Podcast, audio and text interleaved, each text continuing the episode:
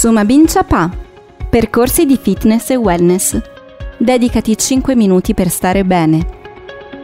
Continuano i nostri podcast a tema fitness and wellness, sempre qui in diretta dal MacBundi di Rattazze 4, sottolineiamolo perché tutti questi rumori sono proprio parte integrante del nostro splendido locale. Abbiamo qui con noi Sara e Stefano, ciao ragazzi. Eccoci qua. Ciao a tutti, ciao. Abbiamo una domanda da fare noi che è arrivata dal pubblico vasto e ampio dei nostri podcast. Quali sono le nuove tendenze richieste dalla clientela nel mondo del fitness e del wellness? Devo iniziare io.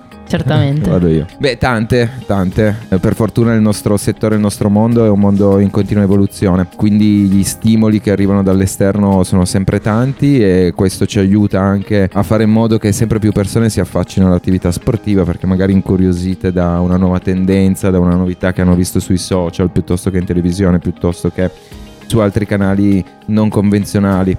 E le novità in questo periodo sono tante, tanti anni ormai che si, si parla di allenamento funzionale, tipologia di, di, allenamento che noi nella nostra struttura abbiamo sposato in pieno. E l'allenamento funzionale ha tante sottocategorie, sta avendo sempre più successo e sempre un pochino più di moda, mi viene in mente l'attività calisthenic piuttosto che l'utilizzo di determinati attrezzi che ultimamente sono sempre più, più in voga tipo TRX o cose, cose similari. Ultimamente nel, nel nostro settore c'è una riscoperta del benessere, il benessere fisico reale nel senso che una volta si andava in palestra quasi esclusivamente per avere più massa, per raggiungere risultati principalmente estetici. Adesso l'attenzione del cliente più spostata sul, sul, benessere fisico.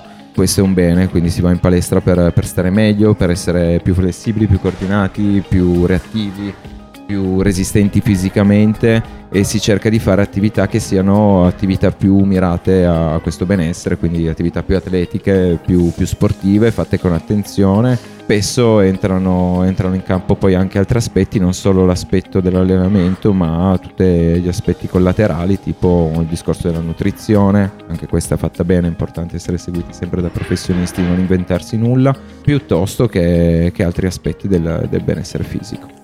La cosa bella secondo me è che le persone magari entrano in palestra con un'idea e poi la stravolgono completamente, nel senso che ci sono tante credenze, troppe voci forse in giro sul, sull'allenamento, sull'alimentazione, eccetera.